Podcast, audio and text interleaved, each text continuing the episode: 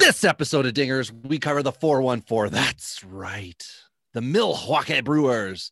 And you may also know them as the Toronto Blue Jay Castoffs. Let's get into it. It's time for Dingers. This is Dingers, way more than fantasy baseball. We keep it real when we talk and knock it straight out the park. Let's see the stats. What's the average draft position? What kind of plays you making? Check the wins above replacement. Check the lineups and the points. This I gotta see. What's your path to victory? Are they aiming for a dynasty? Get points going head to head. Please don't do me no favors. We're always watching waivers. Ain't no minor league. This is major. Yeah, Dingers. Let's go. Welcome to Dingers, the only fantasy baseball podcast for smart people. It's not just Alice Cooper, we're not worthy, that wins you championships. That's why week in and week out, we're delivering tips and strategies to help you live that straight up OD lifestyle. Hello, Childs. Joined again by Robbie Baseball from the murder room in the middle of nowhere, Ontario, Canada. Welcome to the show, Robbie. How are you this evening? I'm good. My wife says I talk a lot about water levels in the creek and the river behind our house. And the creek is up to the brim with water right now from all the melting. And I sent her at least a dozen photos today as the water level was coming up, and there's a little bridge and it went up and over the bridge and then started, you know, cascading everywhere. And I said, look at these water levels, and then walked to different spots on the property beside us and took photos of it. And she hates me. So but other than that, I'm good. But you found the loophole, though, right? Because you're no longer talking about it. You're showing her images. Right. Yeah. It's words cannot describe the water level going up and down. Because when we had the proper winter and we had ice that we could, you know, skate on with my kid and things, it was very cool to be able to show her that we were making a rink and she cared. But now she doesn't care anymore. Yeah, which is fair. I mean, I feel like that's part of the marriage, like, circle of life. But before we get into it, let's have a drink. It's time. A long time ago, someone decided to put stuff in glass bottles. In some of these bottles, they put juice or milk, and that was stupid. Today, only alcohol and a few other products remain in the containers from the gods. It's time for beers and bourbon, because good advice only comes in a bottle. Ooh, that sounded like nothing. It was just a pop. Well, to be fair, that's about how much is left in this bottle. So this is a bottle that is going down towards the recycling. You know what? I'm gonna cue our Twitter here. And I need an answer from people. So I have all these empty bottles from basically doing the show. And what I'm trying to do is, you know, in a restaurant, Rob, how I know of restaurants. I remember those. Yep. And you know how in some of the classier establishments, they fill the bottles and put them on shelves with, like, cool lighting in the background. Those aren't the classier ones. Don't do that. But I know what you mean. Oh, I don't know how classy we're talking here. Like, classy for me is like that mid tier.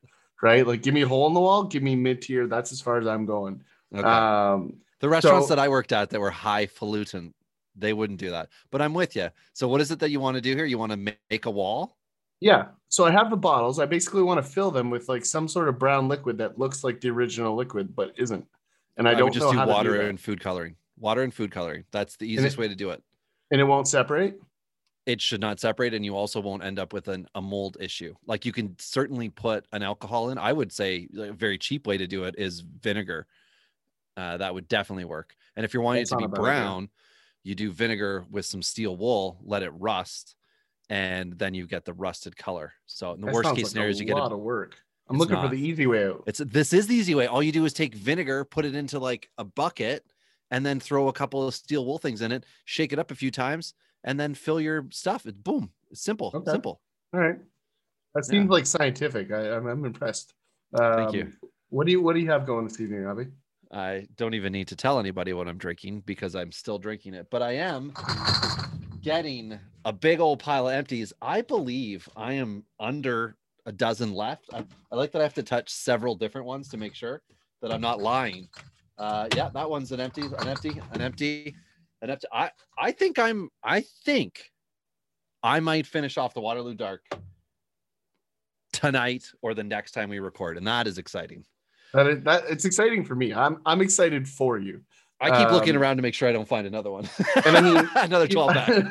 And I know you're having some issue with the video right now, and I feel like I'm in the Waterloo Dark over here. Just saying. I tried to restart it 3 times, and I figured I'm just going to wait till we're done recording Milwaukee. That way we don't have to look at each other. Well, I can look at you, but you don't have to look at me and my disappointed face when we go through these guys. Absolutely. Yeah, this is going to be an interesting one. There's a lot that can happen here. But as we get into it, again, be sure to hit Robbie up on Twitter at Robbie Baseball, at Dingers Pod, or at Kearney Boss. I can tell you don't do it often, right? This is why I leave you those things. I don't touch those. You know, it's a detriment to my health and to the listeners. But Robbie, let's get into it. Let's start with the rotation here. I think this is the easier one in this group. So let's kick it off with the backside there, and I'll let you run through the obvious 5. And then we can get into maybe some of the other options. Yeah, definitely. I would say we know it's Brandon Woodruff opening day, 28-year-old righty. He's going to make it happen. Homegrown guy. Then we go to Corbin Burns, the reclamation project. Yep. I certainly hope that the longtime listeners are owners of Corbin Burns, because Ty was telling you for at least last year, and I'm sure at least half the season before, when he was getting jerked around, that this was a guy that needed to pitch. He needed to work through these things, and it happened for him last year. So he looks like the SP2, very promising, of course, right? Out of the 16 draft class. Yeah. Josh Lindblom came in last year from the KBO, 33, I think he'll play the season. Yeah. Turned 34 this year. He did not sparkle. However, good K rate, just probably needed some sort of normality in his life, and last year may not have provided it. So I'm giving Lindblom a good bounce back opportunity. Adrian Hauser is another guy, came over from Houston several years ago, and he looks like the SP4 going through. And then the lone lefty is Brett Anderson, free agent, who this will be his second year through since Oakland. He came over. Now there is very, very quickly tied the option here, because it's not an impressive, I mean, you've got Woodruff and Burns for fantasy purposes, and that's it. Lindblom, you can say ratio, you know, category league, you might be able to go with K's and things. Hauser and Anderson, no thank you. Freddie Peralta is rocking and rolling in spring training. I forget what the inning count is, but it's basically 11 outs he has had, and 10 have been strikeouts. So that's nice, but we've seen Freddie Peralta be impressive before and not end up with both opportunity and ability to be successful when given the chance. So I feel like he could be an SP6. Rasmussen, somebody that we saw a little bit last year. Now, Drew Rasmussen is an older guy. He was drafted older out of college in 18. Not a ceiling guy, but the floor seemed to be pretty low for him last year. I don't know if he's going to be able to rebound through that. Those are the 7 I saw. What are your thoughts on that rotation? I mean, Jordan Zimmerman's in here as a non-roster invite, as a guy that's notable. I mean, if I'm the Brewers, I'm rolling him out there on opening day, because opening day for Jordan Zimmerman has been phenomenal in his career. And then the wheels tend to fall off after that. But, you know, just as another guy that could be notable this season, that's kind of the only other guy of any significant interest here. I mean, there's some long shots, but I really don't expect to see anybody else. Like Zach Brown is a guy that was, you know, a candidate for Rule 5, that was never picked up, as a guy that you might see this season to fill some innings. Country Music Artist of the Year, right? Isn't that Zach Brown? Zach Brown and his band. Yeah, I mean, to be fair, those guys don't have as many hits as Zach Brown gives up. But wow, sorry, Zach. The only other guy that you could see fill some random innings is Luis Perdomo, who came over from the Padres in the offseason as a free agent. Big, huge mother, and just the only real guy here in this group that I think you might see. Notable arms beyond that are Ethan Small is a guy that is further off, but might be possible. He's definitely in that realm. Like Eric Lauer is another guy that I think might just get thrown in, Ty, but I'm not at all interested in like, ooh, got to get me that Eric Lauer. You know, that trade with San Diego 2 years ago now, it was not going the way I think Milwaukee had planned when Lauer came back. And what was it? Lucchesi was the other guy in that deal. And Lucchesi's now in the Mets, fighting for a spot that we'll talk about. So Aaron Ashby's a non-roster invite, 22-year-old that I've been hearing good things about. But again, he was drafted in 18, got a 19 season, nothing last year. So it's going to have to be like big trouble brewing in Milwaukee, and they refuse to go and acquire what they need. So they just say, let's just throw it up there. I feel like that's kind of how Drew Rasmussen ended up in the big leagues last year. That was also one of the things we talked about with, was it an error that a lot of these teams last year didn't go and sign wily veteran dudes? Some of them did, some of them didn't. And then the teams that didn't ended up bringing up guys like Rasmussen, who maybe they would have preferred to not start the clock on, because we know suppressing player time on prospects is the second best thing to having them hyped up by the media. Yeah, absolutely. I mean, yeah, I think so. And in depth here this season on the pitching side is going to matter. And, you know, we talked about this entering last season that Milwaukee seems to have taken the approach that pitching isn't the most important thing in winning a baseball game. Yeah. And so, obviously showed last year. They struggled a little bit with their starting rotation. And, you know, Woodruff and Burns were fantastic, but the rest of the group struggled a little bit. And they were nowhere close to a playoff team because of that. So bullpen's strong, right? So if we talk about the bullpen, we got the obvious back end, Josh Hader and Devin Williams. Brett Sutter's the other guy that is in there as a lefty that I'm not sure where they're going to put him at this point. Like a guy that has stuff that should start coming off an injury. I think he got a start down the stretch last year. But they're rolling him out in minimal innings so far this year without a start in the spring. So looks like they see him as a bullpen arm at this point, but a guy that they may build up, right? He might be a guy you see later in the year. So if you're looking for a cheap acquisition, you need a bullpen piece now, but want to look at an arm that could move to the rotation. That's a guy you could focus on. Brad Boxberger's in camp, former closer. Still just 32, right? Like about to turn 33, still, you know, somewhat serviceable, no longer the shutdown back end guy. But you've got, again, to recap, Hader, Williams, Sutter, Boxberger, that's not bad. You add Freddie Peralta and Drew Rasmussen to that, and that's a solid six, right? And you can fill the rest with any of the remaining candidates in there. Is there anybody that you like, Rob, that could fill some of those roles? I just think there could be a bit more of a ninth inning role for Boxberger if he is getting outs. And the only reason for that is because you can then throw Devin Williams in when something happens and you need to end an inning or end a threat. And you can do the exact same thing with Hader. And then Boxberger needs to come in and do his job at the end. If you don't want to push Williams and Hader as much through the May, you know, to end of August period of time in your season, which is like the meat of your season, you can possibly look to somebody like Boxberger to do that. But everybody else in here is not at all giving me the impression of this could be another guy. But Devin Williams was not doing that last year. You know, like Williams, people are just forgetting, right? They're like, oh, wow, he's young and this and that. But he was drafted in 13 in the second round. I'm sure that means he was a high school arm. So Mick Abel owners take note, right? Like this, right. It doesn't mean it's going to happen for him, but this is what could happen to you. This is what, 8 years. We waited 7 years from the draft for Devin Williams to be major league and fantasy relevant. Sorry. So let's just, you know, temper expectations, but there's a guy like, you know, Ray Black's kicked around, but he's injured of some sort. I don't know exactly what it is, but that's it. Like it's thin, and that's a generous way to put it.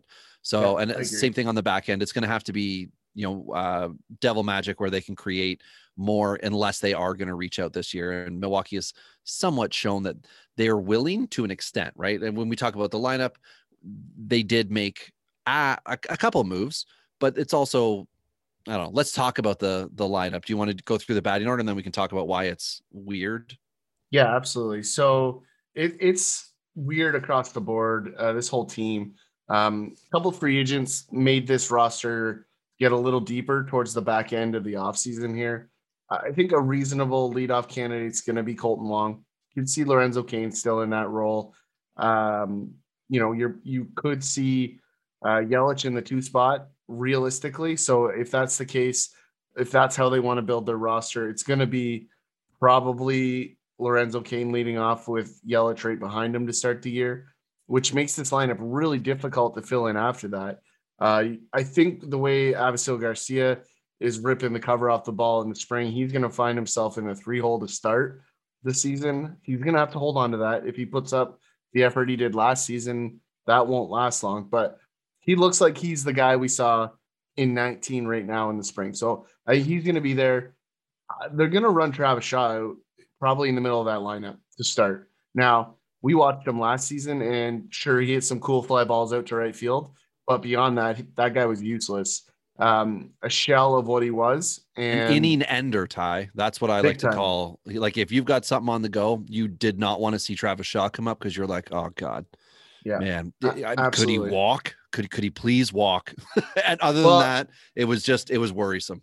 Well, we have the telecom company up here, Shaw, and cable is one of their things. It's time to cut the cable on Travis Shaw. So cord cutters out there, what up? But beyond that, you start to get into one of the guys that I've said for a couple of years now scares the living piss out of me, and that's Keston Hiura. He has this weird thing in his swing. The power is very, very real. No questions about that. But he just has this little hitch that concerned me when he was coming up, Robin. I know we talked about it. But we started to see that sophomore slump. So he's going to have a big adjustment in order for me to move off of him. Like, I'm just out. Like, I'd be happy to add him to team post type later, but I'm so scared of him at this point that I can't trust it. I don't know if you feel differently, but to finish off the rest, Robbie, and then you'll keep I was just saying I got a bet on him, but so go. So beyond that, I think you're going to have Omar Narváez, who's going to be catching. You've got Jacob Nottingham in the back end, and you had mentioned Luke Maile is in camp as well here. But then you're going to finish off this lineup with Jackie Bradley Jr. and Orlando Arcia. Now, I will say that there is a chance, depending on what we see out of Kane, Jackie Bradley could go to the top, but that complicates it with Yelich being a lefty. That's my concern there. And I wouldn't be surprised to see Kolten Wong near the bottom of this lineup with an Orlando Arcia. Luis Urias is another guy that we've talked about. I still think he's going to find himself on team post type because everybody is out on him. But Robbie, I think you could put him there now if you wanted to. Yeah, he's there. Like I'm just not there to put him. I'm not there yet. I'm close. I need to see a couple little adjustments and then I'll put him there. But if you're not careful, he's going to end up on team post hope, not team post hype. Because I've decided I'm doing team post hope, which is where everyone is done or nobody cared in the first place. And you've got team post hype, which Urias absolutely is primed for. Former top 100 prospect. He's been traded. It's supposed to be the whole change of scenery thing. And then 2 seasons flat on his face. So, like Daniel Robertson's the other guy, veteran fill-him-in dude, right? Like who cares? Not fantasy relevant. But the interesting thing is they've got 5 possible lefties with Shaw in that lineup. I don't like it. They've got to be pushing Urias as a righty bat, 23-year-old. He'll turn 24 shortly, May? They've got to be trying to get him 500 at-bats if they can this year. And Hiura moving to first base, great for fantasy owners for this year because you're going to get 1 extra year of second-base Hiura and the bonus and transition time for him to move over to first, so you can figure out where is he going to fall in with his profile. The scary part of his profile is Chris Carter, which is home runs and outs. You don't want that. You want to see some average from him. And if he's got just a bit of average, is he like the 2019 Reese Hoskins where it's power and crummy average? Like, where is he going to go? And I think it's this, Ty. I think he has a way better eye than he showed last year.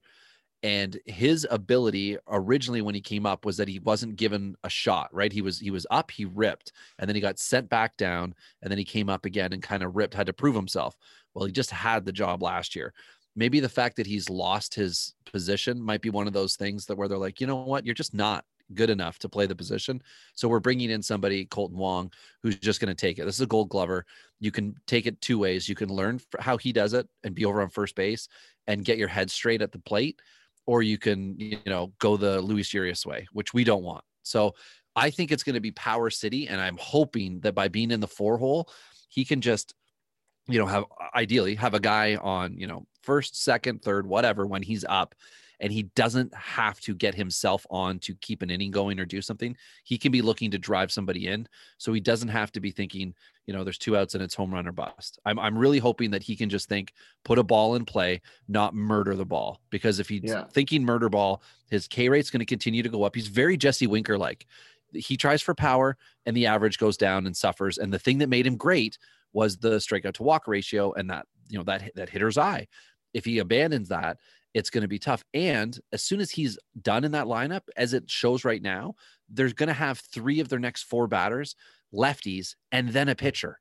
So it's going to be really hard for him to get driven in if those lefties are Shaw, Omar Narváez, and Jackie Bradley, because those guys are not RBI guys. Like Narváez, we both, well, you saw it in 19 and said, this was his career year, soft contact, you know, get off right now. And then he goes to Milwaukee, and it was not good in 2020 and or 2021. It will be the one, I guess, that's going to prove it to us what we're going to see from him. So, and then Jackie Bradley, right? Like what, 250 hitter, OPS 700 ish. You know, he's not going to drive in 65 runs this year. I'm worried about Hira's run total, not his RBIs. Well, I'm just not sure about that right now. Exactly, I'm not sure about him right now. Yeah, I mean, and the bench sucks. What's that? And the bench just sucks. Like other than Garcia, I'm not excited about it because the other guys were what? Derek Fisher's an option. Tim Lopes was somebody I was more excited with before they just kept adding crummy outfielders. Yeah, I mean, I do not roll into this episode expecting a Chris Carter reference to get dropped. Thank you. So kudos on that. You know, I've said this before. Like, I think Derek Fisher is underappreciated for what he can do at the plate now. The guy can't catch a fly ball. It's a major problem for a major league outfielder. So the realistic outcome for him is potentially some time at first base. So ABO. Yeah, possibly that as well. But I think the only spot for him is going to be first base at this point. They moved McKinney there once before, Ty, if you recall, because that's the problem too. Billy McKinney's there. A lot of former Blue Jays are now somehow in Milwaukee. Yeah, and we've talked about this offline. Like Billy McKinney hit a lot of baseballs hard in Toronto. It didn't show on the average. He just hit some laser beams at some people through the shift, all these other things. It wasn't as bad as the numbers looked, but at the same time, like you still got to learn to hit the ball where they're not. So right. He hasn't done that, and that's his issue. But Fisher isn't that, right? Fisher has some real tools, and the defense is what keeps him off the field. So I think, in my personal opinion, after watching both of them play last season, I would rather roll Derek Fisher out there and have Shaw off the bench than have Shaw as the primary defender. And then I would slide Hiura to third base as opposed to putting him at first. So that's my opinion. Obviously, Milwaukee wants to do something different, and they have every right to do that. So I just think this is a weird lineup. I think this team is going to underperform expectations. I think it's going to impact Yelich. I think this team's primed to blow up. And by that, I mean trade everybody, because they do have a couple nice franchise pieces coming a little further away. And I think they could build around guys like a Hiura, build around guys like a Urias after you send him down and let him get beefed back up, because he needs that extra seasoning in the minors, in my opinion. I think he needs to go back to AAA, get right, get comfortable, and then come back up on an absolute tear, as opposed to trying to make him into something at the major league level. I just think that's the reality. And a guy like Tim Lopes could have a roster spot instead. I know he's on the 60-day right now, so we'll see how long that tail is. But there's some interesting pieces coming on this team. So is there anything else you want to add to the lineup before we get into the system here? No, I'm good to go to the system, because you mentioned the potential upside of a rebuild. So yeah, I'm absolutely ready to roll. So starting at the catcher position here, I mean, being held down by Luke Maile, so there's that. You know, Mario Feliciano is a guy at AAA that we might, in all likelihood, see this season. There's certainly nobody in front of him stopping him, like Omar Narváez, cool, might have a hit tool, might keep him in the lineup, and they might not want to rush a guy that's borderline productive. Like, you know, nothing to get super excited about. Feliciano, is there anybody beyond that, Robbie, that you're even remotely interested in? No, and they are shallow here. It's also hard because we didn't get to see any of those stat lines, and a lot of the guys in their system are 19 draft free or free agent signing, 19 draft or free agent, 17, 20. So we need to see what they can do as far as a hit tool goes before we can kind of get excited about it. And nobody really liked Milwaukee's draft. I mean, there are a couple of people thought two of the picks were good in 2020. Then they, you know, one of the guys that they did pick up in the third round was Xavier Warren, switch hitting catcher, 22-year-old, so out of college, but not on a single board. I did the large FYPD ADP. He was not selected or listed once. And there were several drafts that went over 150 deep, as well as two lists from rankers, mine included. Warren was not on it. So the hit tool's not there, and it doesn't look like it is throughout the rest of the organization. But hey, we missed a full season. Some of these guys may have popped that we didn't know about before. And, you know, when we get into Mr. Perez further down, that's one of the guys and one of the reasons why we really need to see some games out of people. So first base, there is Vogelbeast, but he's out of options. So I think he's just going to keep floating around. Again, let's start to count it. Another Toronto guy. So we've got Shaw, yeah, Lopes, and McKinney, who we've mentioned. Let's now add Vogelbach to the and Luke Maile. And Maile. So 5 former Jays right now. Yikes. And these are guys that were Jays when the Jays were not winning. And even Vogelbach, who was there last year, was in and out quickly. So he wasn't performing. First base guy just needs a guy, right? Like, yeah, got nothing. There's one, like Ernesto Martinez is a guy that is interesting. And you probably don't even notice it. But he made the jump from rookie ball to AAA in 19, right? So he was a free agent out of Cuba in 17. He's a guy that could jump off the page this year, right? Very realistically, he probably will start in AA would be my expectation because he kind of underperformed at AAA. So he's a guy that could move quickly if there's struggle at the major league level. Just a guy to watch. I don't think they're going to rush him if they don't have to, but if they're in contention and there's a hole at first base, that's a guy that could pop up at the end of the year. But let's slide over to second, where it might even be thinner here than it was at the catcher position. Anybody you like here, Robbie? Mark Mathias is the only one, and this is just fantasy relevant, that he came over from Cleveland. He got a little bit of time last year, still rookie eligible. So you could pick him up in your league. And if you can stash him, that's a guy to stash. And the reason why is that he probably gets time this year. It's not that it's going to be great. His numbers were, you know, okay, but we're small sample, right? Like realistically, this could just be somebody that fills things in and might have a nice run, but long-term assets at second base, I don't see any. And the only one that could become is a 20-year-old Felix Valero. And that's because he's 20, like, again, need to see what he can do. Yeah. That's it. Like, it's not, you know, it's not a good system. And this is part of it for me. And then, so Ty, if we're going to third base here, the names are also small because I think Milwaukee was one of the teams that cut a lot of guys last year when teams were just, you know, axing from their depth. So that's going to get added once people start reporting in May. But in the meantime, is there someone here? No, there's nobody right at second base for me. They're all past their prime. These guys are our organizational depth. Yeah, three guys from the 16 draft and one guy who signed as a free agent after the draft last year, who's in camp, or sorry, not after the draft. I apologize. Zach Green was just signed. He's not a post-draft signing, as we've mentioned with some other guys. So then you go where every team has a ton of guys, shortstop, and this is where you can start to see a little bit of the future infield, but it's far away, right? Like at the other end, the furthest away, J2 signing Jackson Churio, Chourio. He signed, I can't remember what his bonus was, but it was the biggest bonus for the team. And that's the furthest guy away at 17. Go to the other end, Brice Turang, who's in camp, a lefty bat, but you know, let's temper. He got into the system in 18, first round pick, and can't imagine they would want to see him this year. Like, I just, well, I can't. And the other thing is too, they're going to move him off the position. He's not a major league shortstop. They'll keep him probably at shortstop at the minor league level, unless they're sending Urias down. And then I think at that point, you'll see him slide to second or third. He's for sure going to be at AAA. So if Urias is down there, I think they see Urias as a better fit at shortstop than Turang. And the reality is you've already got Arcia ahead of them at the major league level. So I don't see why you would move off of that. But there is some younger talent here. So we could see a couple of these guys, like a Freddy Zamora is a guy that was notable years back. That definitely could be interesting. Second round. Zamora was in the last year's draft.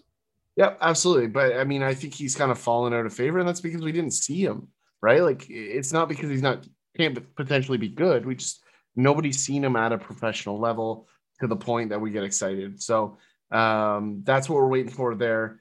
If we move to the outfield, Robbie, yep. There's a couple guys that could be major league impacts, but at the AAA depth, there's nobody of any significance. No, we've already talked about the former Jays. Corey Ray's in there, a former first round pick from 16, who's had a cup of coffee so far.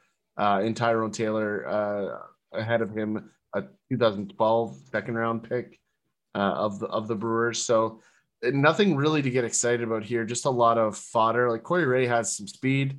So that could get him some time. If we see Cain go down, right, or Bradley get hurt, you might see Corey Ray come in this season. But I don't. Well, I don't we do get to add. Yep, go ahead. We do get to add another former Jay, Chad Spanberger, whatever. But also former Bash brother alongside Reese Hoskins in Philly, Dylan Cousins, who was hurt. What did he do? He was in Tampa, got hurt, signed with Seattle, I think, to recover. And then didn't get back with them or whatever happened. Maybe went from Seattle to Tampa and then ended up now in Milwaukee. The expectations are non-existent for Dylan Cousins at this point, but that's just a dude. Then you also have, 17 Tristan Lutz, non-roster invite. Don't really know exactly what he's been doing in camp at this point. Garrett Mitchell's another guy, and then we can get further away. You skipped over a guy that I think is the most underrated guy in the whole system, which is Carlos Rodriguez, who is at high A theoretically, just 20. He was a free agent in the international class of 17. I love this guy. I have him ahead of Hedbert. I have him ahead of Medina. I think the power is going to develop a little bit later. But the hit tool is very much there. And we've seen moderate production from him in his first couple of years at rookie ball. We saw 350, 323, 318 on the batting average with reasonable OPSs floating around the 800 mark, took a dip in 19 and then came back up in 19 where he actually spent some time at AAA. So that's crazy that he made that jump to AAA as a 20-year-old. So there's some tool here. I'm not saying he's going to hit 40 home runs, but very much a guy that could find himself in that 2020 territory.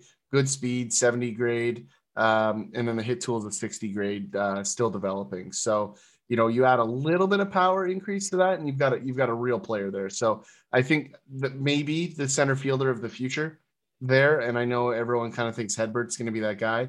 I see Hedbert bulking up and moving off the position. So just the guy that I want to make other people aware of, because you hear the names in the next categories down a little bit more than you hear his. Definitely, yeah. I mean, like beyond that from Rodriguez, it's youth, and it's unproven, and then it's Hedbert Perez, who was more of a whoa, look at this guy. Where's he from? And then everybody wrote it down. Was like, okay, J2 class. And he jumped up because he wasn't one of the big signing guys from the J2 class. So, and that's it. I mean, we did talk about their pitching depth before, but the reason we didn't mention prospects is because they don't have them. Milwaukee, as Ty said, they seem to think there's a different way to win baseball games, and that's without pitching. I don't know when it was that they made this pact. I don't know if maybe the former Rockies management is now in Milwaukee, but either way, that to me is one of the problems that Milwaukee has. Now, maybe they want to do like what fantasy owners do, where you draft your hitters, you buy your pitchers. but they're not there yet. And it's going to be a rough season in Milwaukee. As Ty said, if the depth is needed, if they have to draw from it a lot, it's going to be a really rough season. It's going to be a low 70s win season. Best case scenario for these guys is obviously high 80s, but that's because it can be like that for everybody in spring training, right? They could realistically have 6 solid pitching starting pitcher options. They could have 2 guys in the pen that can lock it down. If you go with Suter, Sutter as well with that, and if Boxberger's got a little bit of magic left in him, you might have the ability to get through a week with, you know, a few save opportunities that can go away from the Williams Hader variety, and they can go to somebody else in the lineup so that they can stomp on tense situations. But realistically, from a fantasy standpoint, I probably own, like, outside of Hira, probably own 0 dudes with hope, you know. Like, I would take chances on guys, but I'm not all in on Corbin Burns. And that's more or less because you've taken any of the shares where we play together away from me, and everywhere else he's now shot up. But everything else is very low ceiling to me. Yeah, this like team is very low ceiling. In your deeper leagues, like, you know, Carlos Rodriguez is the guy I mentioned already. Luis Medina was a guy that was an international out of the 19 class as well, who we haven't seen professionally yet, right? So if you want to go get a really cheap acquisition that has some upside, there's your guy in this group. He's still, you know, probably 3-4 years away, but really could be part of that outfield class with Garrett Mitchell, Carlos Rodriguez, Hedbert Perez. Like, they're all going to be in that similar kind of trajectory. So that's the other guy that I'd be looking at there that nobody's paying attention to.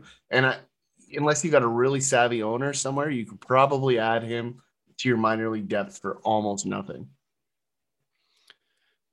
I agree.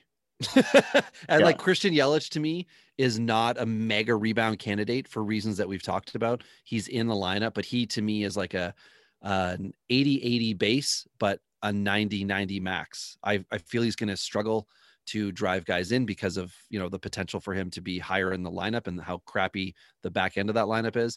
And it could be a struggle for him to get driven in if it's guys like Hura and Shaw who are looking to do that and drive him in, and then they're striking out or not getting the ball in play for him to come in. So it could be a weird situation for Yelich. Anyway, that's it. Milwaukee, we took too much time with this team. This one's going to be a tough one to watch this year. I think they're going to be one of the bigger disappointments this year. I really firmly believe they should be looking to tear this team down, but we'll see. Stranger things have happened. So it's a great spot to jump off here, Robbie.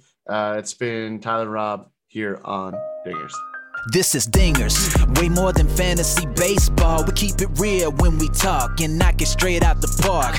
Let's see the stats. What's the average draft position? What kind of plays you making? Check the wins above replacement. Check the lineups and the points. This I gotta see. What's your path to victory? Are they aiming for a dynasty? Get points going head to head. Please don't do me no favors. We're always watching waivers. Ain't no minor league. This is major. Yeah, Dingers. Let's go.